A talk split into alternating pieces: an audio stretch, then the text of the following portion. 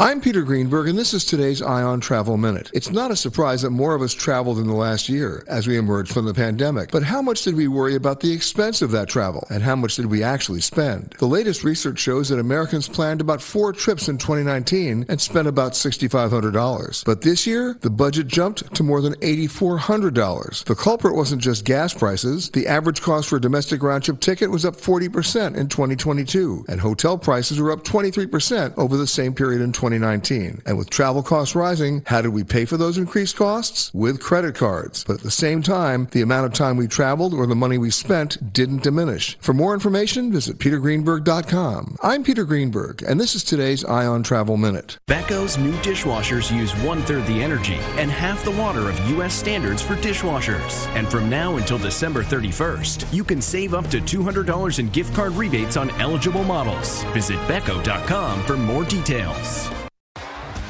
T-Mobile has invested billions to light up America's largest 5G network from big cities to small towns, including right here in yours. And great coverage is just the beginning. Right now, families and small businesses can save up to 20% versus AT&T and Verizon when they switch. Visit your local T-Mobile store today.